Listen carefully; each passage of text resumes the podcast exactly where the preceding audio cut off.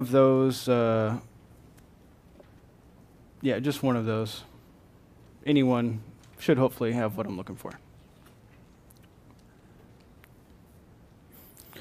Thank you very much. Yeah, it does.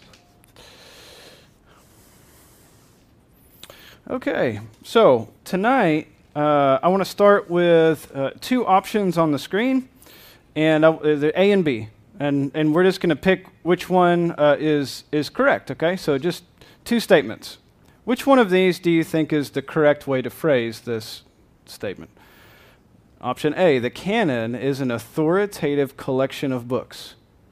Or B, the canon is a collection of authoritative books. B.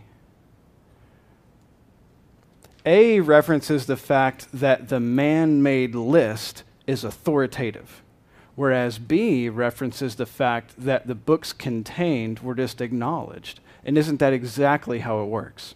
And so, this is a statement we made last week, just in summary, that canonicity is not simply something that happens to a book by a community, like you make it part of the canon. Uh, that was its exclusive and functional uh, definition, if you remember that. But a book is canonical by its very nature and existence. That is its ontological definition. So there's our three definitions of canon. If you were here last week, if you weren't here last week, that probably sounded very confusing. Um, but you should go back and, and uh, watch that. That's on YouTube. We talked about those three definitions last week uh, summarize it another way here that books do not become authoritative, that is part of the canon, because the church accepts them. Because that would be putting power in the people to make something authoritative. But we don't have that power, do we? No one has that power to make a book authoritative, uh, at least divinely authoritative, right? Because the church accepts them. The church did not create the canon, they recognized it and accepted it. And, and that's how the process of canonicity works. Um, how did this happen? How did it come to be that we have 27 books in our New Testament? And here are the three steps that we talked about last week. Step one is that the books are composed and circulated. The second step that happens is that the books are read and recognized. And of course, we call them a book, but was it really a book to begin with? They're letters right? Um, the letter is read at a church, and it is recognized as having divine authority for all the reasons that we talked about last week of what they were looking for that it was someone who was an apostle or who had a connection to an apostle, such as Luke. Was Luke an apostle? Did he have connection to an apostle? He did. What apostle did he have connection with? One in particular Paul. Yeah, Paul is who he had his primary connection with. The, uh, Paul talks about in his other letters about his relationship with Luke and about how Luke is very effective to him in ministry. Um, okay, so the books are read and they're recognized, and then finally they're collected and they're confirmed, and that's the process that happens over a period of years. Excuse me. Let's look at tonight as we begin our conversation at a passage. So if you have your Bible, uh, we're going to turn to 2 Timothy this evening. 2 Timothy chapter 2. And we're going to look at verses 14 through 19.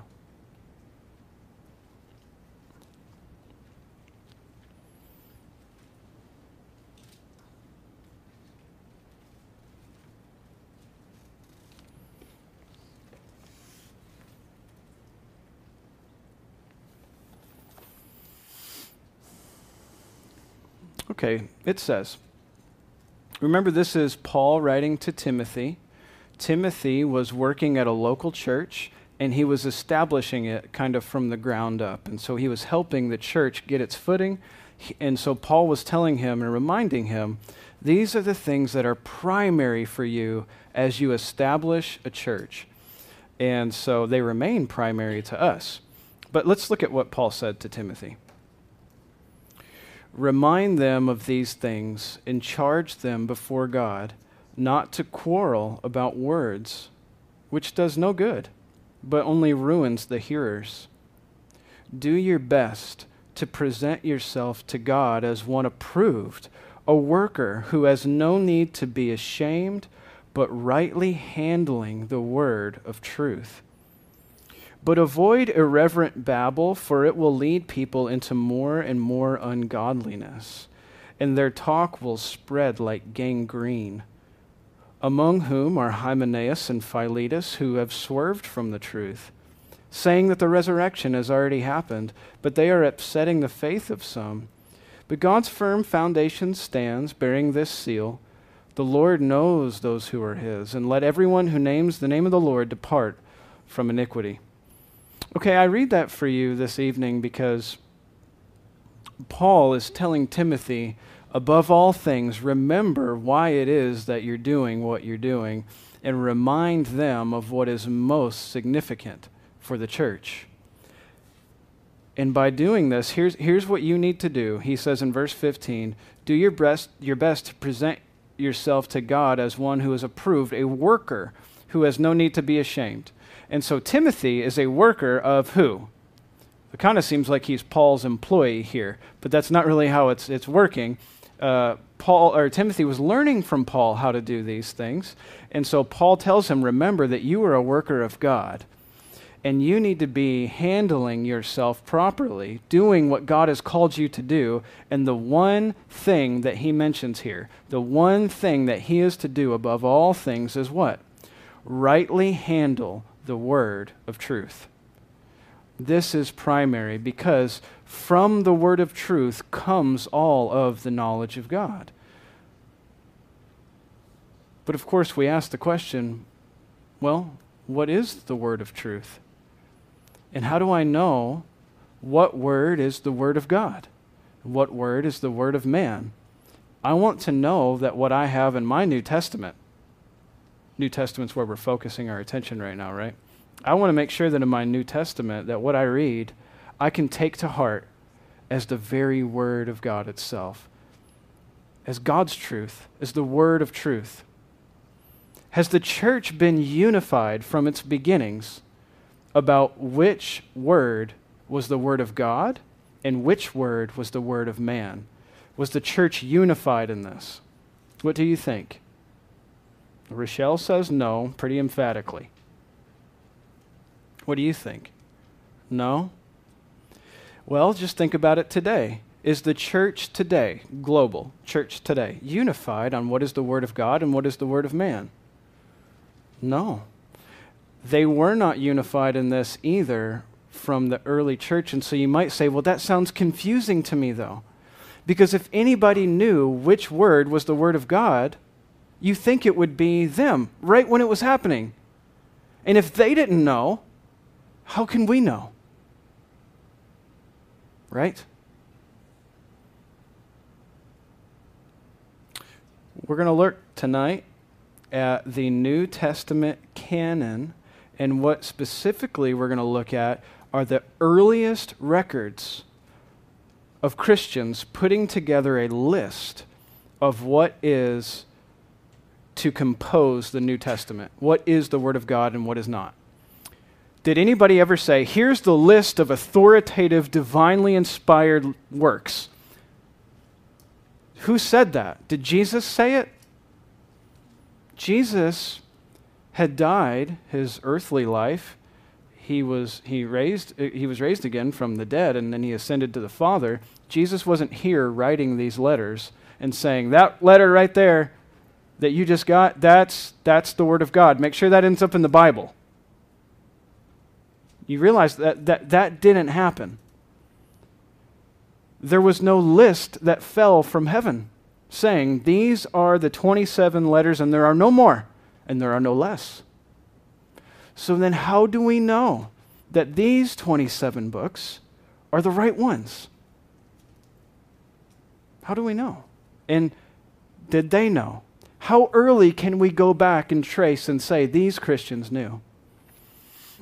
We look, as we have, at the four great codices, and uh, we've talked about these before, so I'm not really going to mention much about their history. I'm just going to say um, we remember that these came, I put the years up there. Okay, so Vaticanus is from about 300, 325. That's, that's pretty good. That's, I mean, that's pretty close, isn't it? To the writing of the New Testament. I mean, we're about, you know, 250 years off or so, but we're really close. When you think about it in a grand scheme of things, is 300 pretty close to, say, 58 or 60 when Paul was writing the letter to the Philippians? I mean, in the grand scheme of things, that's very close compared to how far away we are now, right? Okay, Sinaiticus, same thing, pretty close. And then as we move, Alexandrinus, Ephraemi Receptus, Rescriptus, rather, that I mean, these are moving away a little bit, but they're still pretty close. All right, so what books did these great codices contain? Did Vaticanus, or does Vaticanus, contain the 27 books of our New Testament, no more and no less? What do you think? This is one of the four great codices, complete copies of the Bible that we have and kind of brag about in Christian history. Does Co- uh, Codex Vaticanus contain all 27 books of the New Testament? The answer is no. It excludes 1 Timothy, 2 Timothy, Titus, Philemon, and Revelation. They're just not even there. Has the others, and also has some apocryphal works. That's a conversation for a different day, though. Sinaiticus. Does Sinaiticus include all 27 books of the New Testament?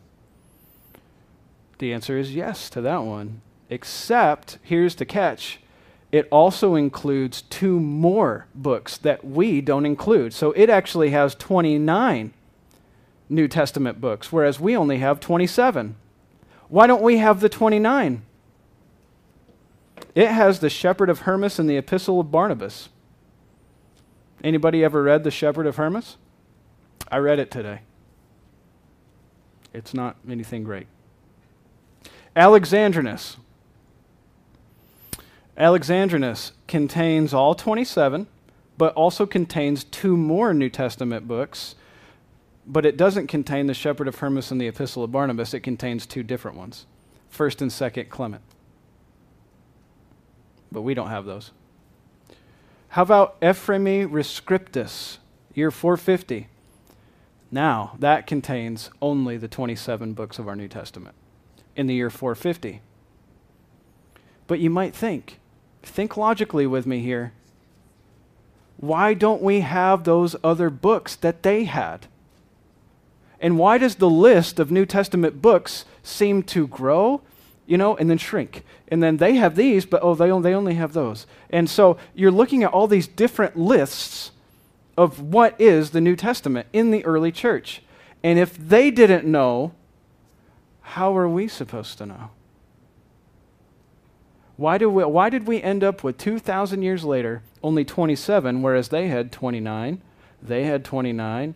And then in Vat- Vaticanus, they, they didn't, I mean, they had what, I guess, 26, 25, 24, 23, 22.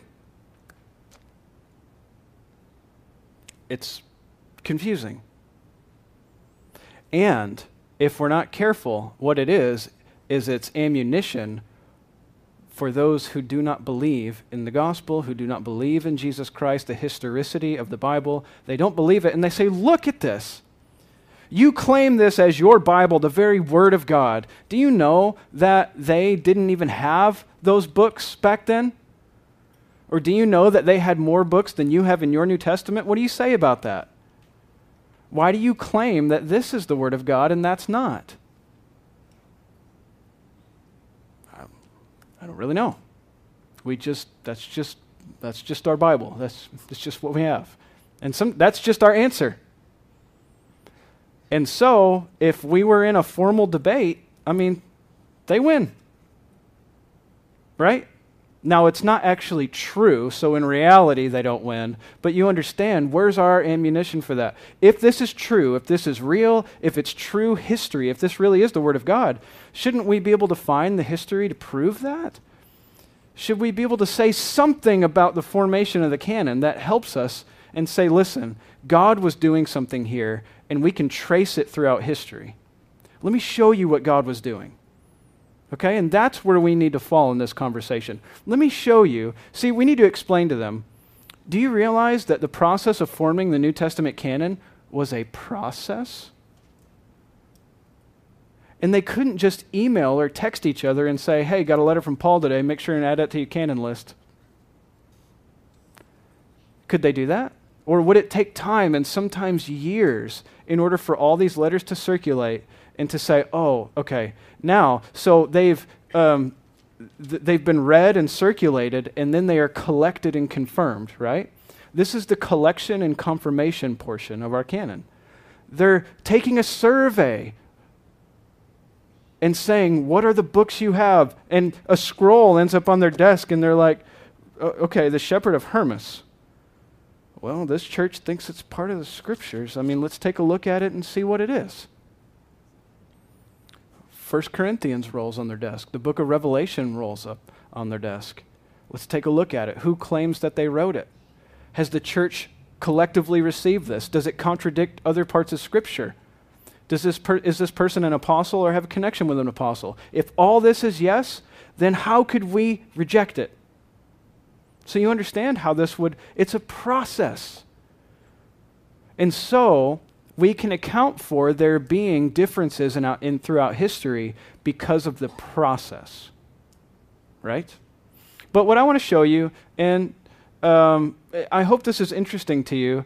I want to show you the, the earliest lists that we have of our New Testament canon.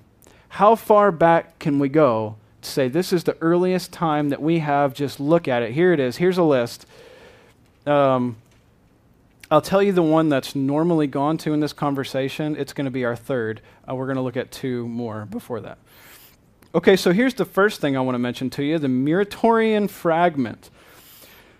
So this thing is uh, it's a fragment because the beginning of it is missing, and it is a Latin text from about the sixth century AD, of course, um, and it's a copy though, or actually a translation of a Greek text that was very early. So let me say that again because that might be confusing. So in about in the 1700s, there was this guy. Listen to his name, Ludovico Antonio Muratori. Okay, so this guy, great name. He made a great discovery, and what did he find? Something that he read it and he said, "How old is this thing?" Because it just listed books in the New Testament. We didn't think people had this collection yet. And so he discovered something great. So he published it in 1740. And what it was was a Latin document, but it was a Latin document that someone had translated it from a Greek document into Latin. The Greek document that was used to translate it was a very old document. That document was from the year 170, about 170 to 200. How do we know that? Well, because in the document itself, it references who uh, a particular person, Pius the first, and we know that he died in uh, 154, and he references him, and having recently passed, and so they date this about 170 to 200. Okay, so what is in this list that's so significant? Well, it contains what is called, this is the earliest, uh, I want to say this again because I don't want to get lost here. This is the earliest list of our New Testament books, but it doesn't contain them all. But it contains a vast majority of them, which is very interesting for us. How early on were the collections being formed? Well, very early. They already had kind of a list running here. 170, so about 100 years after the finishing of the writing of the New Testament, these things are already compiled. Okay? Um, it does not contain Hebrews, James, 1 Peter, 2 Peter, and a third letter of John. So we don't know if they had 1 John and 2 John, or if they had 1 John and 3 John. They were missing 2 John. They were missing one of the, one of the letters from John. Okay, but it also contains another book that we don't have in our Bible, which is called the Wisdom of Solomon, or the Book of Wisdom. We don't have that, but this little fragment from 170 AD says that it's part of Scripture. We're going to find that kind of a lot. Um, okay, so there are two debated books. And I have a quote here. I'm going to read it for you. I don't know if you'll be able to see it on the screen, but this is an actual quote from the Muratorian fragment. Okay, so this is a English translation of a Latin translation from a Greek text. Take that for what it's worth. But I will say, that's what your Bible is too. Right? So the Muratorian fragment, Hermas wrote The Shepherd very recently in the city of Rome, while Pius, his brother, was occupying the episcopal chair of the church in the city of Rome, and therefore it ought to indeed be read. But it cannot be read publicly to the people in church, either among the prophets, whose number is complete, or among the apostles, for it is after their time. So you understand what's being said here. We have a document here called the Shepherd of Hermas. But we understand it's not part of Scripture but it should be read because we know the guy that wrote it and it seems reputable, but he's not to be named among the apostles or the prophets. It's not scripture, but it's profitable to be read, and you should read it. That's what this is saying about a hundred years after the writing of the New Testament. That's what this is saying. Okay? But notice what's happening already are they very interested in knowing what is the Word of God and what should be read in church and what should not be read in church? In 170 AD, they were already saying, listen, understand, we have rules. This letter, it's not Scripture, but it's beneficial for you to read it, but just understand it's not Scripture they were already doing this. They had collected all these works and they were saying scripture, not scripture, profitable, heretical, and they were making categories of these different letters and works and things like that. Now, the shepherd of Hermas, he's saying, it's profitable, read it. You know what? When I was doing some research here, the shepherd of Hermas comes up a lot. A lot. People saying how it's beneficial some people saying throughout church history, yes, it is Scripture. I was very interested. I, I had never read even a portion of it, and so I read the whole thing today. Um, it's long. It's, it's much longer than I thought it was going to be. It, it, took quite some time to read it. Um, but I wanted to know these guys are talking so highly of this thing. What is contained in this old document that they thought profitable for the church? And and some even said this should be part of your canon. Uh, I have a quote for you here, and it's very short, and to me, it kind of. Oh, did I not put it on the screen? Never mind. Let me read it for you. It's, it's short. This is from the Shepherd of Hermas, okay? But now I say to you, if you do not keep them, but neglect them, you will not have salvation, nor will your children or your family, since you decided for yourself that these commandments cannot be kept. Tell me, just in that one statement, does that sound like part of our New Testament? If you don't keep these commandments, you don't have salvation, your children don't have salvation, none of your family has salvation because you have decided not to keep these commandments. Does that sound like the New Testament? No. And so, do you see why there are things here that over time, p- some people are like, yeah, I, I think it's beneficial. And other people say, no. No, that doesn't, that, it contradicts other parts of Scripture. It's not Scripture. But I'm showing you this to say there is a debate early on as far as what should be included in our New Testament and what should not be included in our New Testament. And yet again, just like all our translations that we have, we're standing on the work of so many thousands of years, hundreds of years, and hundreds of people. We're standing on their work here from the early stages of Christianity, saying they did this work. But as they did it, who was really doing it? As the church was determining what books should be part of Scripture and what should not, who was doing the work? As people were writing Scripture, they were writing Scripture, but who was writing Scripture? Right. So you see, it's the same process. The f- process of forming the canon of Scripture is the same as the process of writing Scripture. That God uses secondary agency. And instead of using a single individual to write a single letter, he uses the collection of the church to select and to understand which letters should be scripture and which are not. Okay? So, that being said, I would go back to our very first question of which of these statements is correct an authoritative list of books or a list of authoritative books. It's a list of authoritative books because it wasn't the people saying, we choose these. It was saying, let's consider the whole counsel of God. Let's consider who wrote it. Is God speaking to us through this, through this person?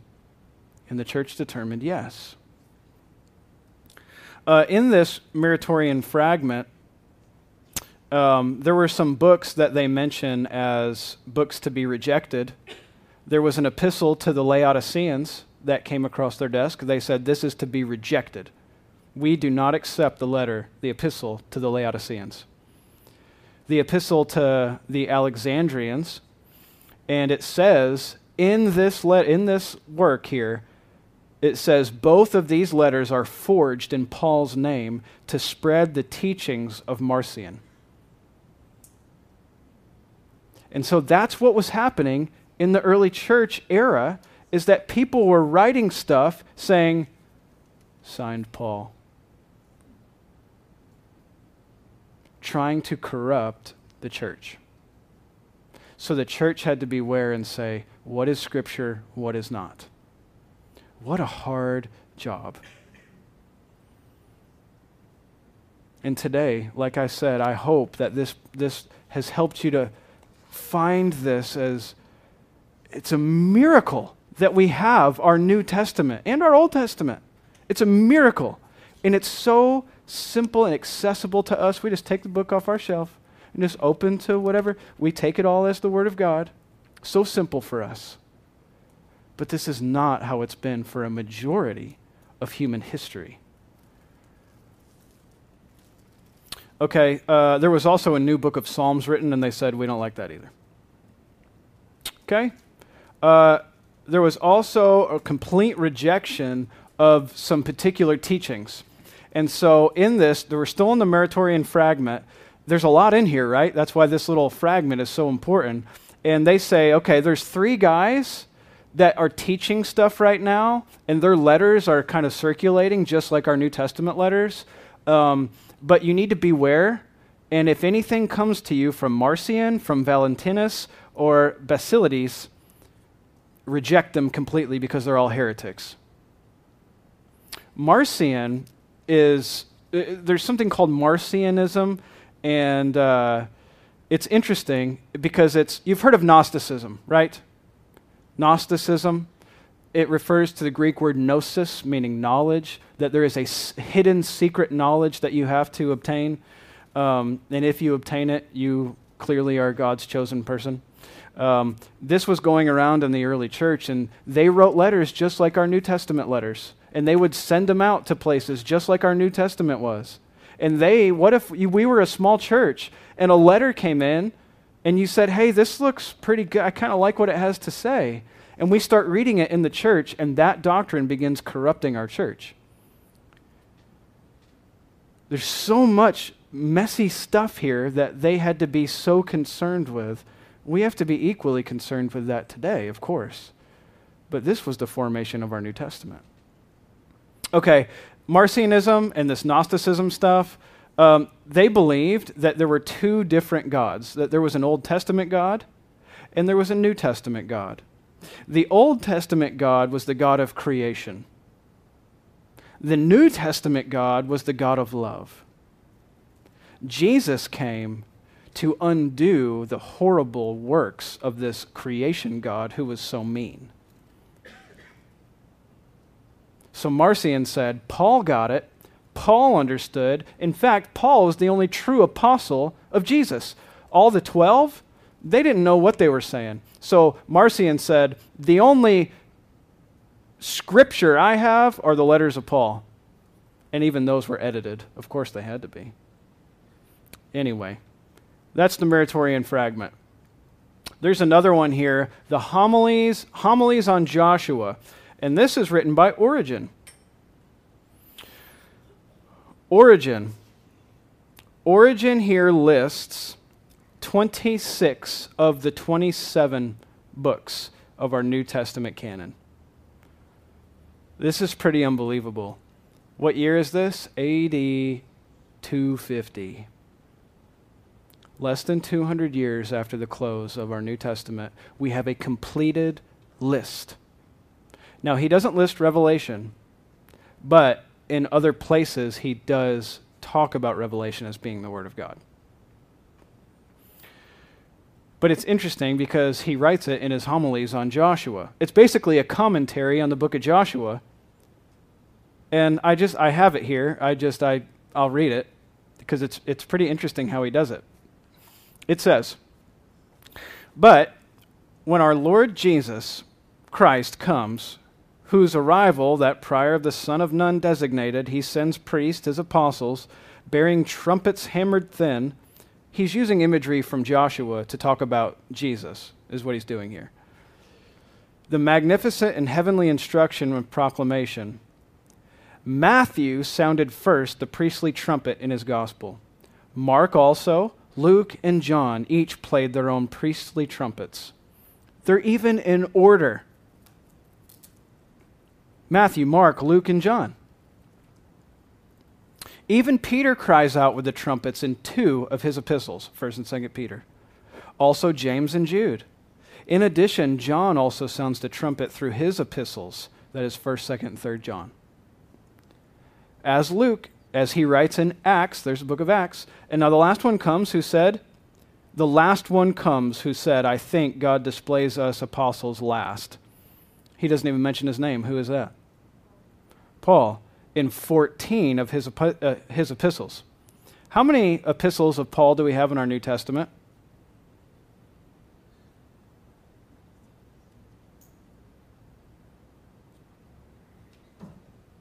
Anybody have the answer?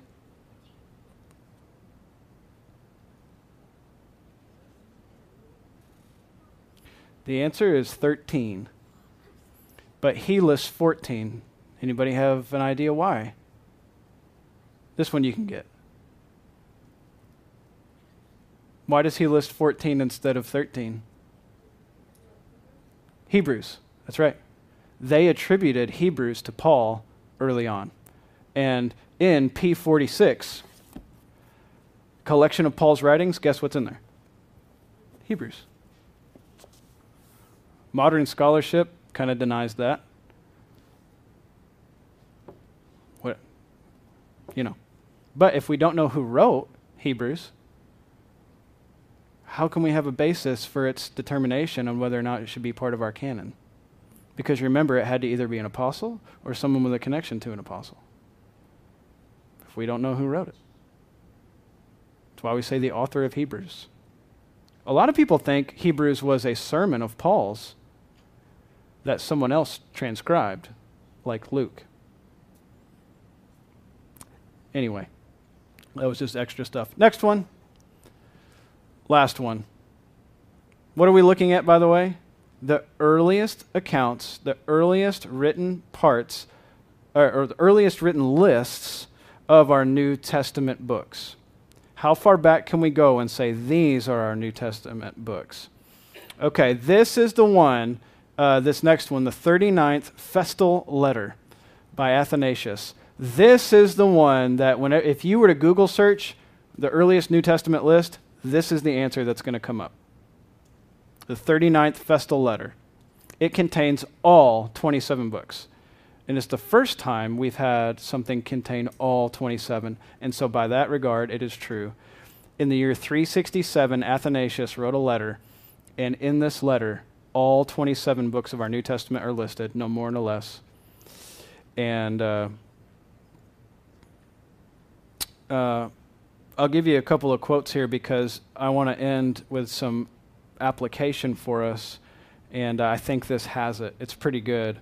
So I'm going to read from uh, the 39th festal letter. By the way, a festal letter, we don't write festal letters anymore. Um, a festal letter was something that the bishop of Alexandria would write once a year, letting all the churches know the date of Easter. And so this was the 39th festal letter. But in this letter, he reminds the churches what the Word of God is and what it is not. And so that's why it's good. It contains some good information. He says,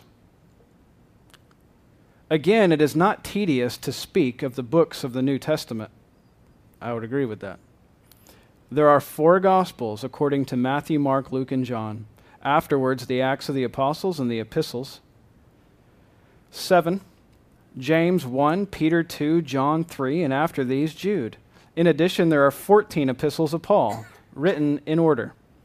The first to the Romans, then two to the Corinthians, the Galatians, next Ephesians, the Philippians, the Colossians, and after these, the two Thessalonians and to the Hebrews. And again, two of Timothy, one of Titus, and lastly, Philemon.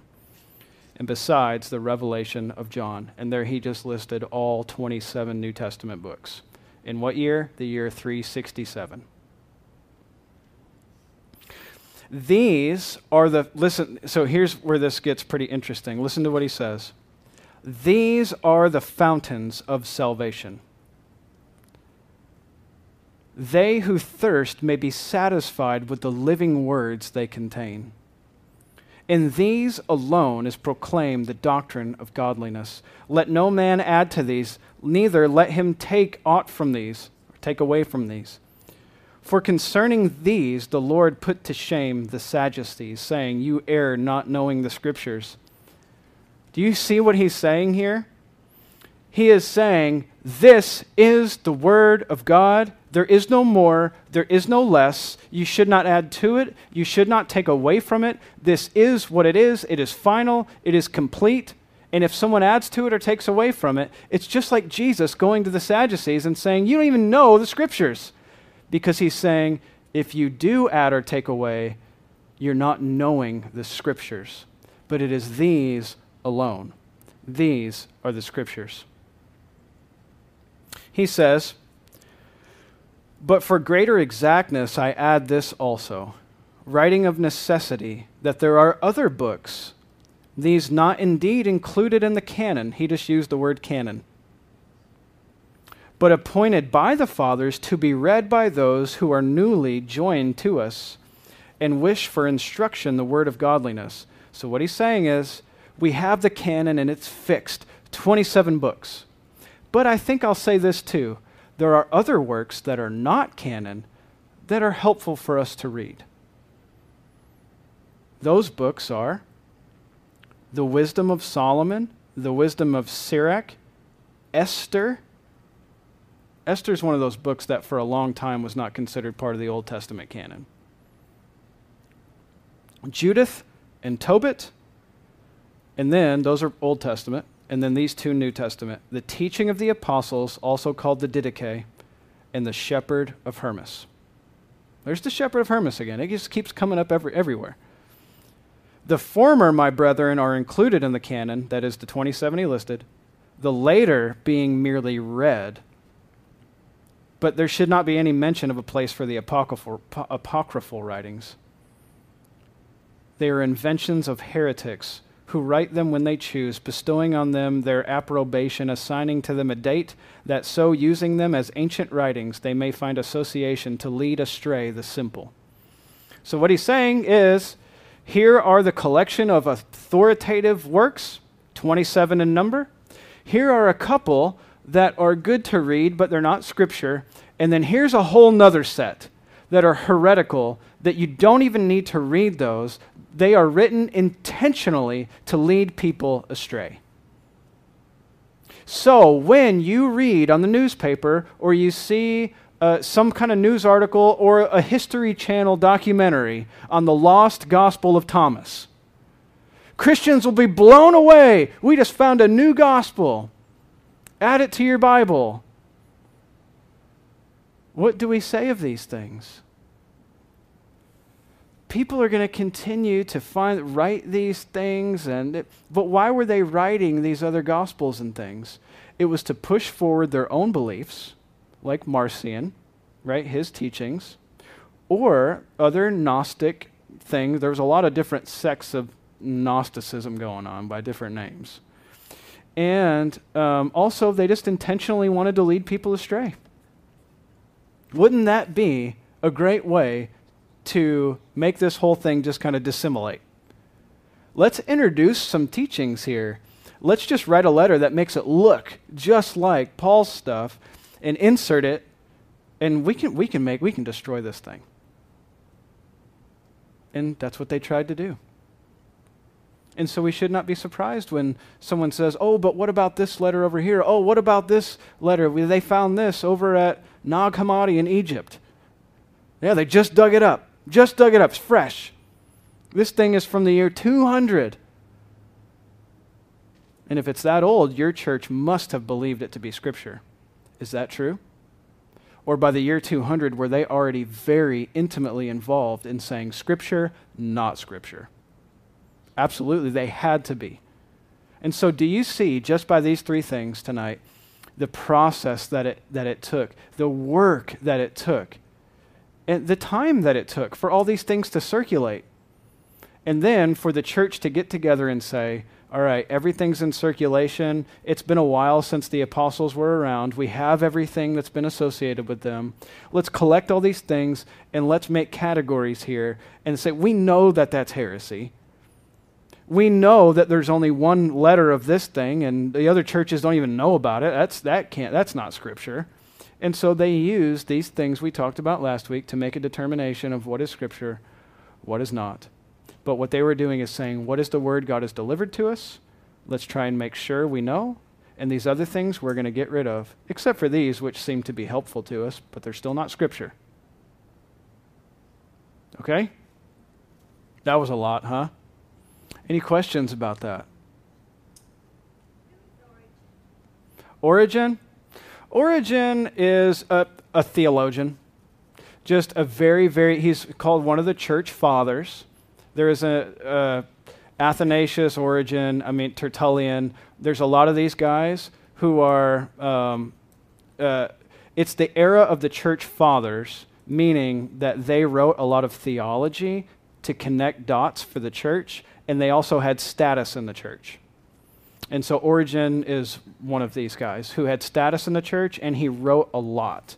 And throughout church history, a lot of people, even the Middle Ages and now, go back and reference Origen and say, this is how Origen understood it. But nobody's doctrine is perfect. And so you'll go back and read them. So that's why we can't, that's a good question, but that's why we can't just say, well, let's just go back and read all of Origen's stuff and believe what he believed. I mean, he was closer to the time of Jesus. He probably believed perfectly. Did Peter believe perfectly? Or did he have to be corrected often by Jesus? Yeah, I mean, that you could be right next to Jesus and not get it. And so it doesn't matter. We use all of Christian history to help us. Right? So when you hear people using language that has not been used throughout church history to define certain theological concepts, you say, the church has never talked that way. Why are you using that kind of language? The church has never understood it that way. The church, meaning God's church, God's people, right? Yes. Yes. Mm-hmm.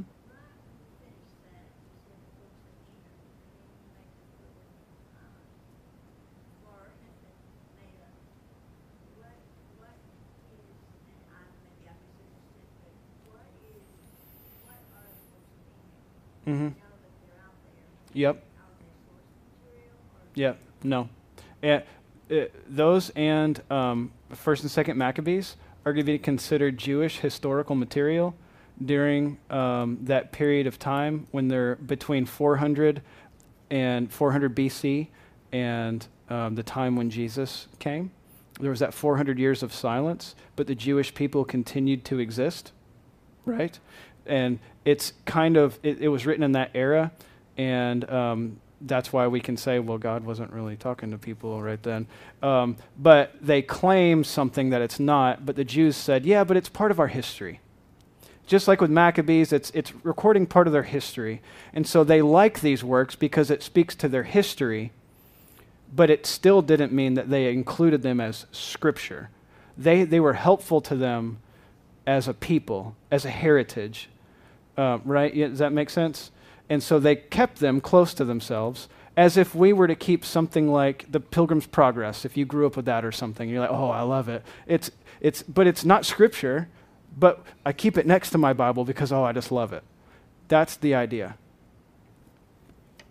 Yeah. Amy, go ahead. Um, was there a time where the Apocrypha, like, this was a bishop that wrote this letter, Athanasius. Mm. So was there a time where the Apocrypha was not considered part even by the Catholics, and then it was picked back up by the churches? Well, it depends on if you're talking about the New Testament Apocrypha or the Old Testament Apocrypha, because there's both. The New Testament Apocrypha. The Old Testament Apocrypha, he would have included several works from the Apocrypha of the Old Testament in Scripture.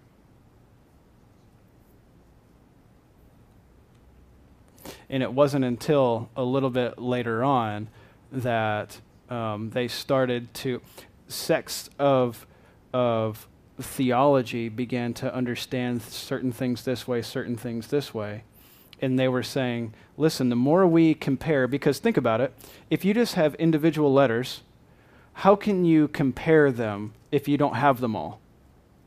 So now that we have a collection and people are doing full biblical studies throughout all the books, they're able to compare and contrast concepts that they never could before. So now people are recognizing hey, what I'm reading here is not jiving with the rest of the Old Testament or with what Jesus says as he clarifies the Old Testament, right? And so, as there's more biblical theology being done, people are starting to recognize hey, I know these guys accepted it, but we're not accepting it, and here's why.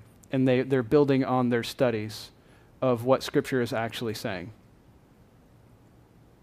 So, a process.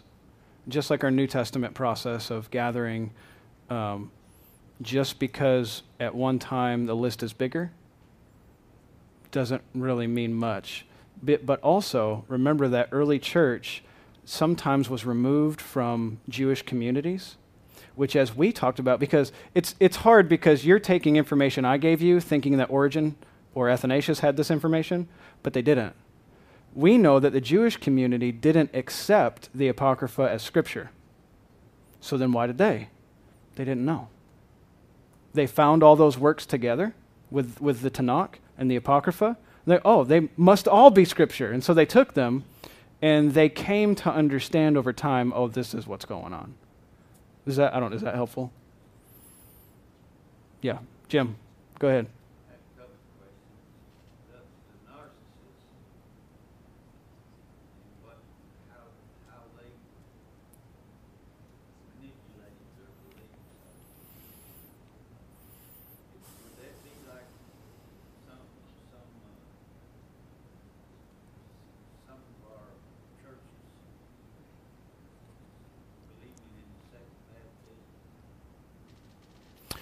Yeah, the Gnostics. Yeah, the Gnostics. Um, uh, were so if that they were probably narcissists as well. but yeah, they. Uh, it, it's it's very similar, except what they did was they actually took a a belief that was totally separate from Christianity, completely its own thing that was already in existence, right? For a long time in the Greek world. And what they did is they took that and they put Christianity in it. And it morphed into this new thing. That's what they did. So it was not necessarily just a misunderstanding of Scripture, but it was actually taking two different things and trying to blend them together. That's what they were doing. Yeah.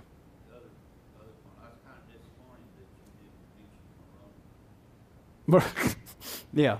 Uh huh. Yeah, he didn't come for about 2,000 years later. Yeah. Uh huh. Yeah. Jim was making a joke. Okay.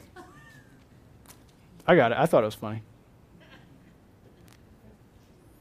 Yeah, go ahead. Um, so, like, I'm like trying to picture, like you were saying, some people wrote letters to and Yes. were liars, you know, they were on, not being honest.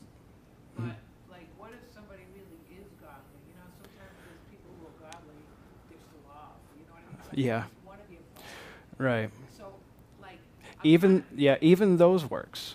See, you made an assumption that the letter to the Laodiceans was intentionally leading them astray. Okay. Um, but all that was said here is that they don't re- they don't accept it as scripture. So it could have been written by someone who was a pastor of a church. Because you said they signed it Paul. Uh, other letters would have been signed by Paul, or or oh yeah, that one in particular, yes, was. You're correct. You're correct. Sorry. Yes, that one in particular was signed as Paul. Right? Someone was trying to deceive them. That's right. Sorry about that. But other letters, you're asking a more general question. Other letters that were just written, how do, but what if they were, and all this kind of stuff. If it didn't have, if it didn't meet this criteria, are they an apostle or connected to an apostle? Then it might be helpful material, but in no way are we going to accept that as scripture. So just because the church rejected something doesn't mean that it was heresy. Does that make sense? Yeah, I guess I guess I'm trying to picture like I you know, I'm trying to pretend like if I was you know, like how do you know, like you know, you just you just pick up a pen and say I'm gonna to write a letter, like how does that? happen? Yeah. Like I would love to know, like Mm-hmm. how do you know? Because some know that it's God, some think mm-hmm. it's God. Mm-hmm. Maybe some don't even know it's God because Right. they're humble and it is God. Yes. Like I just wonder, like, what I could Yep. see. A miraculous process. Yeah. That's why it's so hard for us to grasp. It truly is a miraculous process. Yeah. And we can we're, we're okay with that, right? Because God does miraculous things. Are writing and they think that they're inspired by God because they're so happy and loving and wanting God to be in it. And then Yeah, well, yeah. oh man, is it going to make it in the Bible? Um, yeah. Uh, Oh, so close. Yeah. Uh, but it, uh, yeah, I think probably more genuinely, if a person was was being used by the Holy Spirit to write a letter to a church, they're not thinking about that. They're thinking about the church. All their thoughts are about the church. I want to care for the church. I'm not thinking about is this gonna, you know, make it. On? I'm concerned for that church. Or Paul was concerned for a whole region, Galatia, right? He was concerned for a whole region, and so he wanted his letter to be circulated, but not i- in the sense that we have it now. This was not on his mind. Right? He couldn't even imagine. Yeah, exactly. Later on, they'll get the printing press, and we'll be good to go. I mean, yeah. As a church, so is, is what your teachings to us, is that we really need, we really need to understand scripture. Yeah, the Bible. absolutely. So many times, and I was, you know, made that joke a minute, but you look at the Book of Mormon, and it uses absolutely.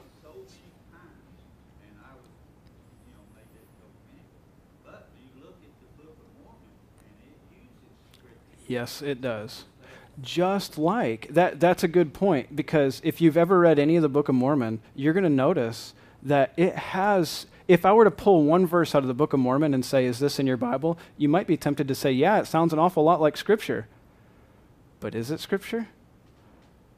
Man, I mean, we have such accessibility today to the Word of God, and luckily we can go and we can reference these things. And, and but how, how did they do that? How did they do that in the early church? Uh, but yes, that's that's correct, and that really was my point of saying I want to make some application here. Is that we need to be familiar with these things. The biggest mission fields supposedly of the Mormon church is Baptist. Mm-hmm. One thing, just because they do have scripture, they do use scripture, and they, but they manipulate it. But also, majority of Baptists, us Baptists are Baptistic type people. Mm-hmm. Yep. Right. Yeah, we're trying to make that not be the case here. Right? I mean, that's that's a big goal here is that we do not want to be ignorant of the scriptures.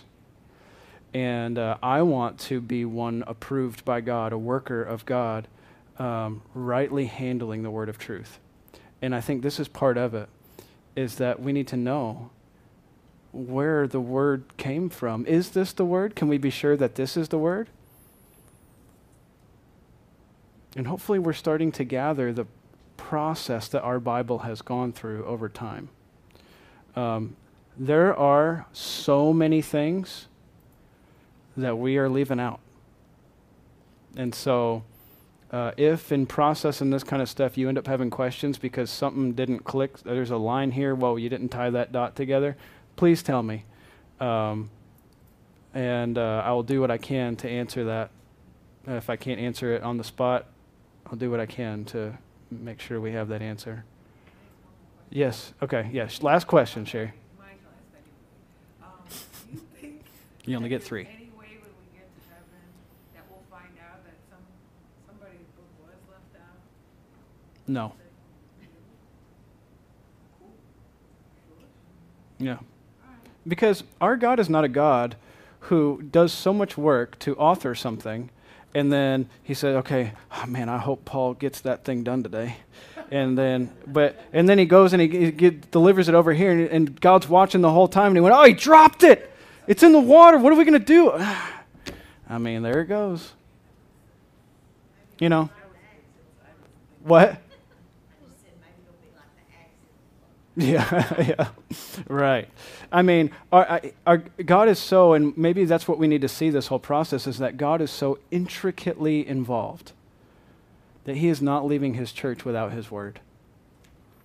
And God is sovereign. God works in, in miraculous providential ways in our lives and throughout the church, that God's not making mistakes and he's not wasting anything. That's a big thing we need to understand about God. God's not wasting things, but all things are working according to the counsel of his will. All things. God's not wasting stuff, including writing a letter and it getting lost. Right? That's why I can say no. Okay. Okay? All right. Well, that's good. Good conversation tonight. Remember, please, bring questions. I was going to show you something here if I ran out of time, but you know what? That wasn't an issue, was it? Okay. I'll show you another time. Okay, let's pray. Lord, thank you so much for our time together tonight and a great reminder tonight, I believe, just in how we need to be, as the early church was, conscious and aware of what is the Word of God and what is not. And sometimes your Word surprises us because uh, we think that might not be Scripture, but oh, it is. Or vice versa. But I, I hope that you would help us, Lord, in this process and uh, give us assurance of your word. Help us to see your hand involved in all of these things. Help us to trust that you know what you're doing. And uh, we pray that you would uh, be glorified in our time. I pray that you would strengthen our faith through this. There are many in our world who want to use this information to destroy our faith, but we see it as something that strengthens our faith, and I pray that you would help us in that. Help everyone who's not here tonight. Uh, there's a lot of sickness. I do pray that you would bring healing uh, to them, and I pray that you would strengthen our church continually. In Jesus' name, amen.